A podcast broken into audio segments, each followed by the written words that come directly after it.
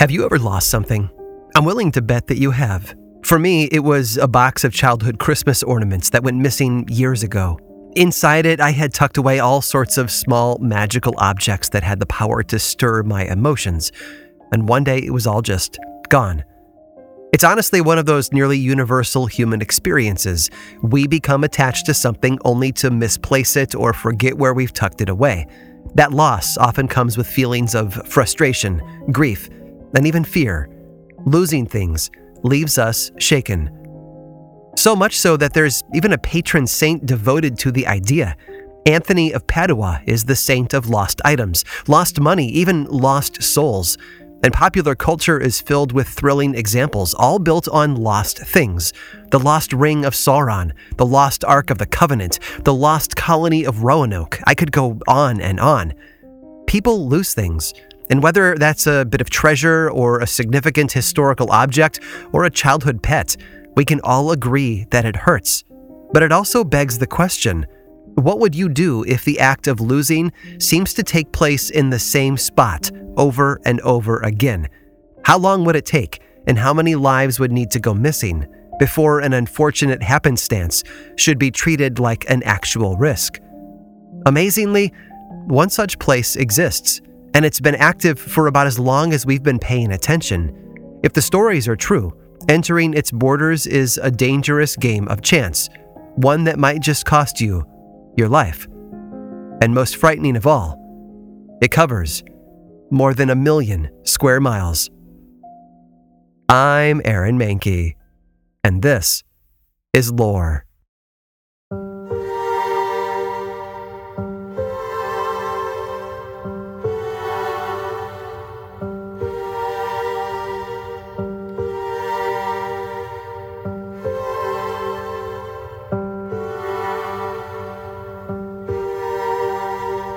They had been away from home for a very long time, so it's not surprising that they were starting to see things. To be fair, they did go looking for extraordinary sights.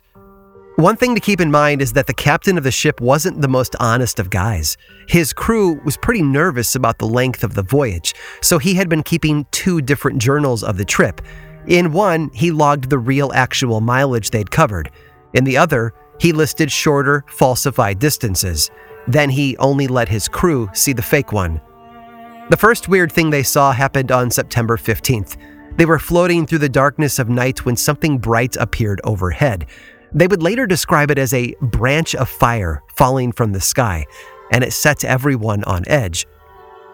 Two nights later, they were trying to make a course adjustment, but their compass wouldn't match up with the North Star. It was as if the laws of nature had fallen apart, and the crew didn't take it well. The captain had to wait until dawn to make a second adjustment, and thankfully this time it worked. Three weeks later, on October 11th, they were starting to get depressed when they spotted evidence of land nearby in the form of debris that could have only come from a coastal region. Among the torn plants and sticks floating in the water around their ship, they even spotted a branch that had been carved by human hands. But scanning the horizon, there was still nothing but water. That night, though, they spotted something else. The captain described it as a tiny light, almost as if it were miles away on the shore of some unknown country. But it would fade in and out of view, so he called a couple of other crewmates over to get their opinions. Was it just his imagination, or something real? One of them could also see it, but it was far from definitive. Those who could, though, described the light as sort of like a small candle and it seemed to move too, rising up from beneath the surface of the water, up into the air above it. Now, these men had reason to worry about the unknown. After all, as far as they were concerned, they were on the very edge of the world, and each new mile they sailed could be taking them into some uncharted danger. How do I know? Because this voyage took place in 1492, and the captain was Christopher Columbus. Now, over the years, people have speculated about what Columbus really saw, but there are a couple of important things to know before I tell you. First, remember the guy's willingness to lie in service to his own mission. He was keeping a fake journal of distance traveled, after all. And second, we don't even have the original journals. All we have today is a manuscript from the 1530s that quotes and summarizes passages from that original, which is frustrating. But given all the centuries between then and now, Also, not too surprising either. The two things that people have debated for decades are the branch of fire and the floating light that seemed to rise out of the water toward the sky. As usually happens, some people have blamed those events on aliens. Some have gone as far as to claim that Columbus actually witnessed a USO, an unidentified submerged object. But unsurprisingly, those who push that idea seem to be very good at misquoting the secondhand journal from Columbus, often taking words or phrases out of their larger context, which twists their meaning. It's that old but true adage when you take the text out of context, all you're left with is a con. I think you get the idea. And that branch of fire they spotted in the night sky, the best explanation most historians can come up with is that it was nothing more than a meteor a short trail of light was probably all the sailors needed to notice it and think it sort of looked like a branch. Honestly, there's no evidence that they thought it was anything supernatural, although to them it probably would have seemed like a bad omen, which explains their uneasiness about it. Oh, and the other reason all these theories have been proposed at all? Well, it has a little bit to do with the things described in them and the person they are attached to, but mostly it has to do with the location in the Atlantic Ocean where all of them were said to have taken place. A location where nothing is safe, anything can happen, and the unexpected is assumed. A place called the Bermuda Triangle.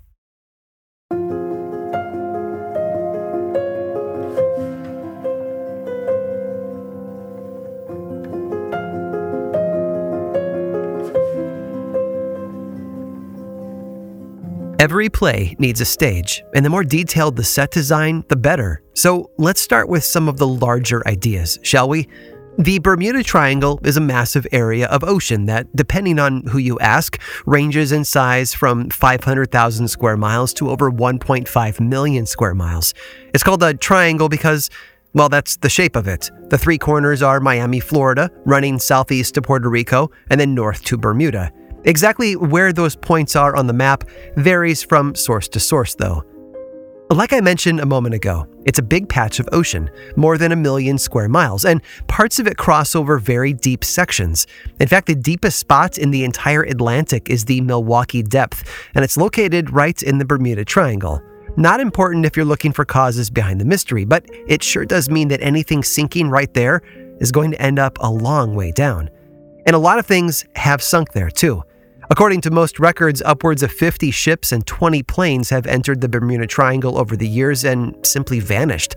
But that's just counting all of the prominent cases, usually military in nature or industrial ships. Some researchers think that the number could be a lot higher once you count small personal watercraft, the sort of boats that don't make the news too often. The area has gone by a lot of names over the years the Devil's Triangle, Limbo of the Lost, the Hoodoo Sea, even the Triangle of Death. But it wasn't until 1964 when the name Bermuda Triangle first appeared in print, in a pulp magazine called Argosy. But that doesn't mean that its reputation is new. Far from it. In fact, there's a line in Shakespeare's last major play from 1611, The Tempest, where he references the still vexed Bermoothes, which a lot of people see as a reference to a shipwreck off the coast of Bermuda in July of 1609. For a long while, the crew were assumed dead, until 1610, when they sailed into port in Virginia aboard a homemade ship that they built to make it home. And of course, all those disappearances and mysterious encounters have caused people to propose theories about the place. I mentioned aliens a little while ago, and it's kind of amazing how many people subscribe to that idea. A lot of the blame for that might actually rest with the 1974 book The Bermuda Triangle by Charles Berlitz. But then again, for a lot of people, the answer is always going to be aliens. Following close behind are stories of Atlantis, what better place to locate a lost city that slipped beneath the waves than a legendary body of water known for swallowing things, right? It doesn't help that in the 1930s, the famous psychic Edgar Cayce stated that Atlantis was indeed waiting off the coast of Bimini, claiming that it would be discovered in the late 1960s. And guess what? Researchers in 1968 discovered what they believed to be massive limestone blocks under the water there that had been cut and laid by hand in a line that extends nearly half a mile. It might not be Atlantis, but it was exactly what Cayce had predicted, and that alone is pretty spooky. Other theories claim that sea monsters are patrolling the water there, even giant squid. which sounded fantastical for a very long time, until scientists finally caught a real giant squid on film in 2005. Believers in the Bermuda Triangle often point to that as evidence that old superstitions can sometimes be based in fact, which occasionally is true. Maybe Mother Nature is to blame. Some folks have pointed to recent research into geomagnetic conditions there in the triangle. Apparently, it does sit near something called an agonic line, where true north and magnetic north line up. And while I don't have enough knowledge about the science behind that to make a call, it does remind me of the compass troubles that Columbus recorded. Tropical storms, rogue waves, even something referred to as oceanic flatulence. All of these have been proposed as reasons for the disappearance of so many ships and planes. But what all these theories accomplish is simply guesswork. None of them perfectly address the events that have taken place in the triangle. None of them offer satisfying answers to all of the disappearances, and none of them have been conclusively documented. What has been recorded, though, are some truly amazing stories.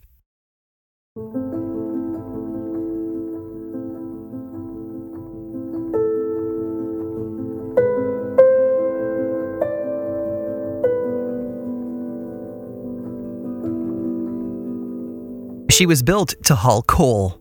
In the days when so many ships in the ocean used coal for fuel, the USS Cyclops was essential, sort of a floating version of those refueling jets they use today. The Cyclops was launched in 1910, and it had a pretty standard route for a long time, running between the east coast of Mexico, up through the Caribbean, and across the Atlantic to the Baltic Sea. It had a pretty uneventful career for a number of years. Then, World War I arrived, and suddenly a coal carrying ship was more than just a bit of industry. It was part of the essential wartime supply chain. So the Navy leaned heavily on it to move troops and coal to places that needed them. Everything was going fine until March of 1918 when something unexpected happened. The Cyclops disappeared. The ship had been hauling a much heavier cargo, manganese ore, which seems to have presented the crew with a challenge. But just after stopping in Bermuda for supplies and then sending a transmission that read, Weather fair, all well, the ship, its cargo, and the 300 people on board simply vanished. After three months of searching for the vessel, the U.S. Navy declared it lost at sea, and a year after that, its story was already being described as a mystery in publications. One of the unusual things people brought up was the utter absence of evidence of a shipwreck. No small debris left floating on the surface, no wooden objects or life preservers. Nothing. One chilling addendum to the Cyclops story is that the vessel had three other sister ships. One would be sunk by Japanese fighter planes in the Pacific in 1942, and while tragic, it was a normal end to a long career. But the other two, the Proteus and the Nereus, sank within three weeks of each other, both were carrying around 60 people at the time, and both were on a journey from St. Thomas to the southern coast of Maine, and both vanished in the Bermuda Triangle. Then there's the infamous story of Flight 19. It was called that because it was the 19th training mission that day, all working out of Fort Lauderdale's Naval Air Station. Each mission had been a success, with nothing odd or unusual to report. But when the 19th flight took off at 2:10 p.m. on December 5th of 1945, that record would change.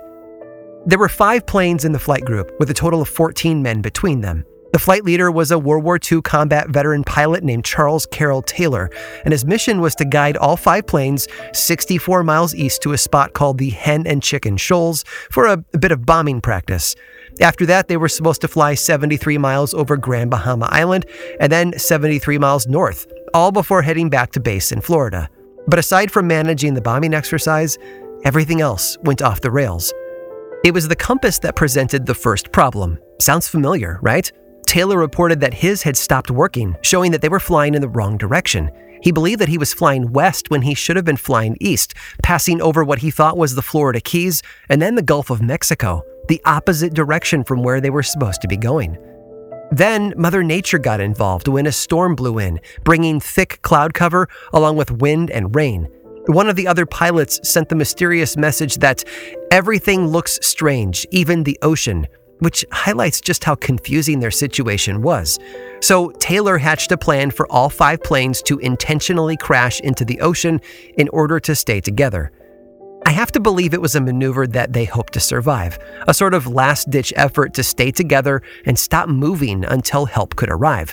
But the flaw in that scheme is that the type of plane they were flying, the TBM Avenger, was incredibly heavy even without fuel.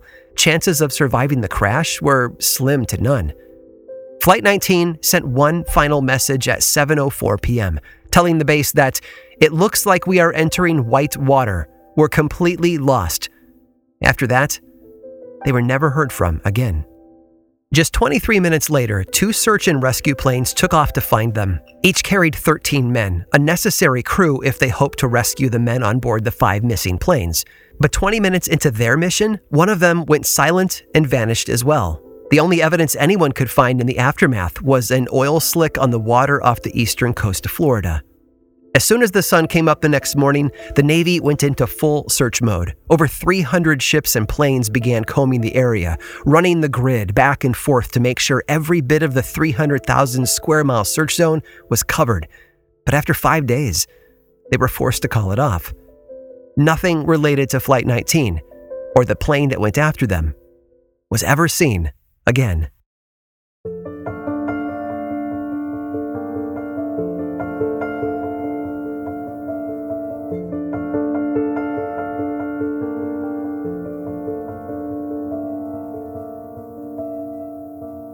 There's something so very tragic and frustrating about losing something important. And when that important thing is human life, it becomes almost unbearable. Every day around the world, people go missing. Hikers in the woods, travelers in a foreign land. Here one minute, gone the next.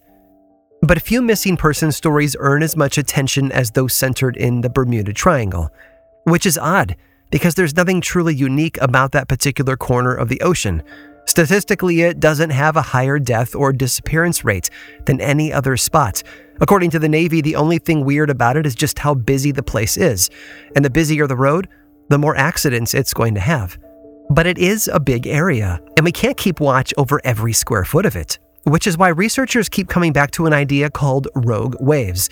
These are occasional freaks in the ordinary sequence of waves, where every now and then enough of the motion combines to form one big wave, sometimes as tall as 100 feet above sea level. It's a theory that just might offer some explanation.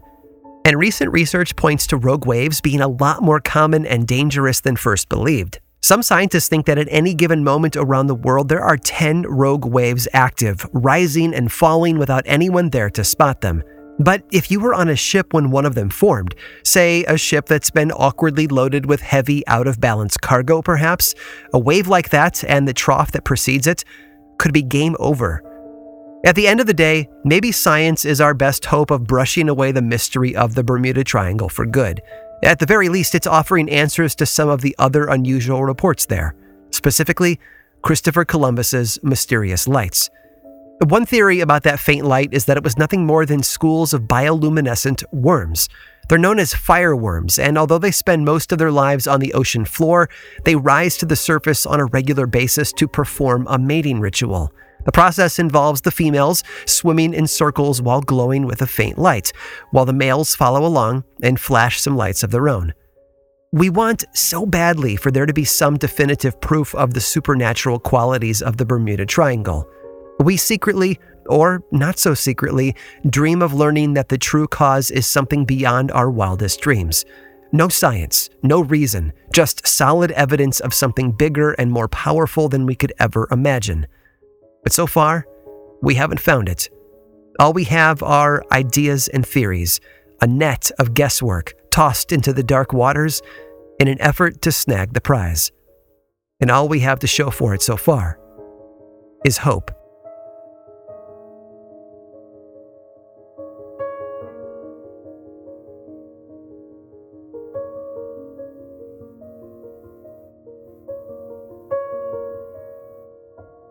I don't know about you, but I've always felt like the ocean is hiding something.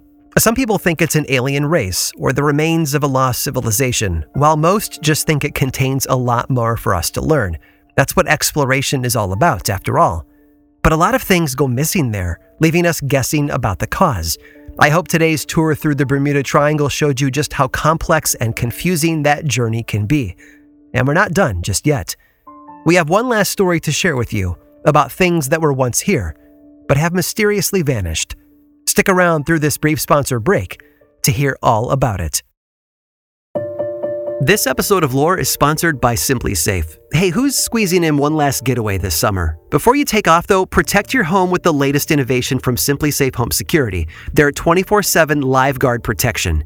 It's designed to help stop crime in real time. Now, if an intruder breaks into your home, SimpliSafe professional monitoring agents can actually see, speak to, and deter them through the new Smart Alarm wireless indoor camera, warning them that police are on the way. The new Smart Alarm indoor camera is the only indoor security camera that can trigger the alarm and instantly deter intruders with a built in siren. And with advanced motion detection and vision AI, the Smart Alarm indoor camera can sense the difference between potential intruders and pets to reduce false alarms. And of course, 24 7 LiveGuard protection and the new Smart Alarm indoor camera work seamlessly as part of the entire SimpliSafe security system to keep your whole home safe from break ins, fires, flooding, and more. I use and love SimpliSafe on a daily basis, and I can't recommend it highly enough. From setup to daily operation, it truly is simple and solid. Right now, Lore listeners get a special 20% off any SimpliSafe system when you sign up for a free month trial of Fast Protect monitoring. This special offer is for a limited time only. Visit simplisafe.com/lore. That's simplisafe.com/lore. There's no safe like SimpliSafe. This episode was also sponsored by Stamps.com. You probably already know this, but building an episode of lore is an all hands on deck sort of thing. From pitching stories and researching them to the writing and promotion, it takes an entire team. And when every person, moment, and penny counts in your business, you can't afford to take any of them for granted. Stamps.com gets it because for the last 25 years, they've been helping businesses like yours and mine save time and money. So you can focus on your business knowing Stamps.com has all of your postage needs covered with premium discounts and great rates. With Stamps.com, all you need is a computer and a printer. They even send you a free scale so you'll have everything you need to get started.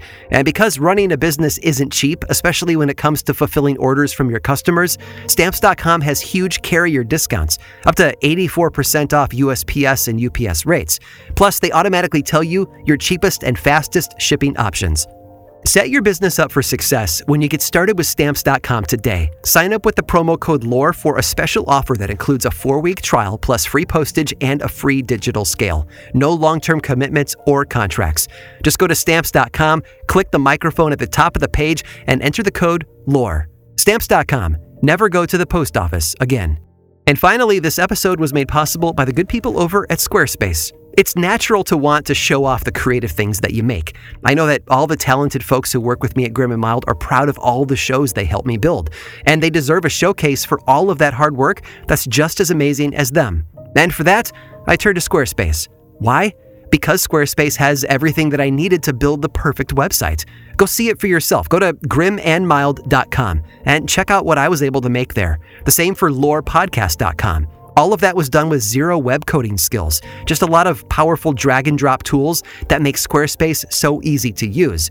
And if you need creative help, Squarespace has a massive library of gorgeous templates, powerful e commerce features, web hosting that's free, and award winning 24 7 customer support. Honestly, Squarespace is more than just a website to me, it's a secret weapon. So, what are you waiting for? Build your new website today. Just visit squarespace.com/lore to start your free trial website. And when you're ready to launch it, use the offer code LORE at checkout to save 10%. Squarespace. Build something beautiful.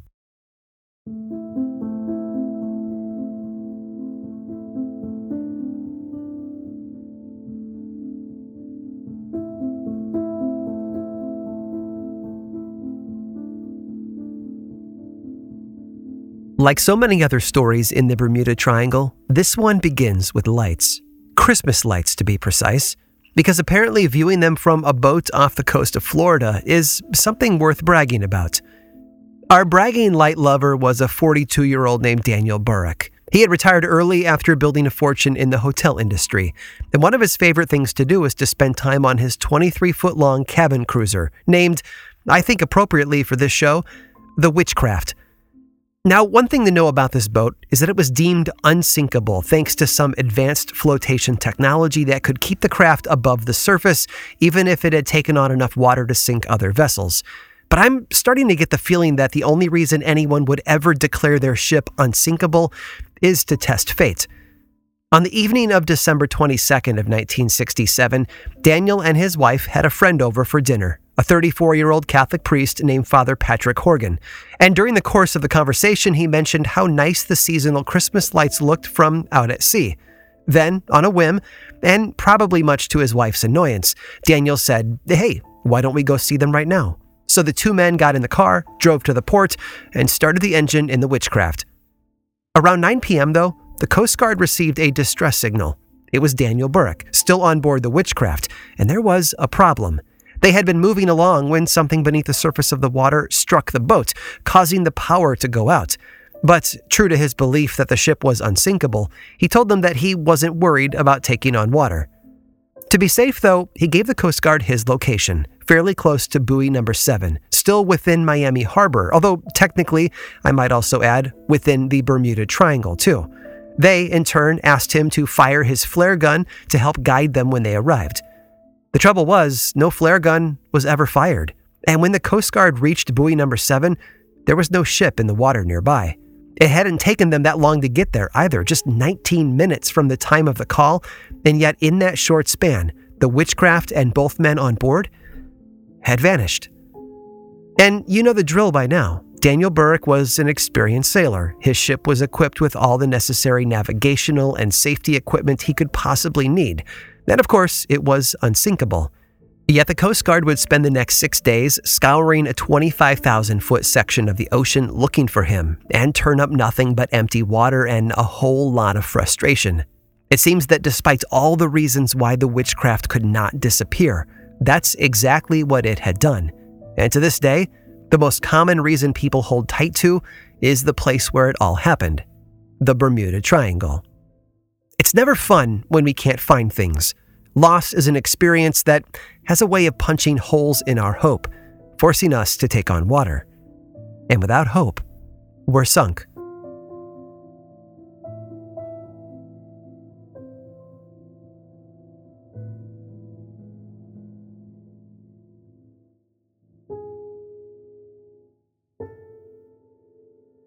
This episode of Lore was written and produced by me, Aaron Mahnke, with research by Cassandra De Alba and music by Chad Lawson. Lore is much more than just a podcast. There's a book series available in bookstores and online, and two seasons of the television show on Amazon Prime Video. Check them both out if you want more lore in your life. Information about all of that and more is available over at lorepodcast.com. And you can also follow this show on YouTube, Twitter, Facebook, and Instagram. Just search for Lore Podcast, all one word, and then click that follow button. And when you do, say hi.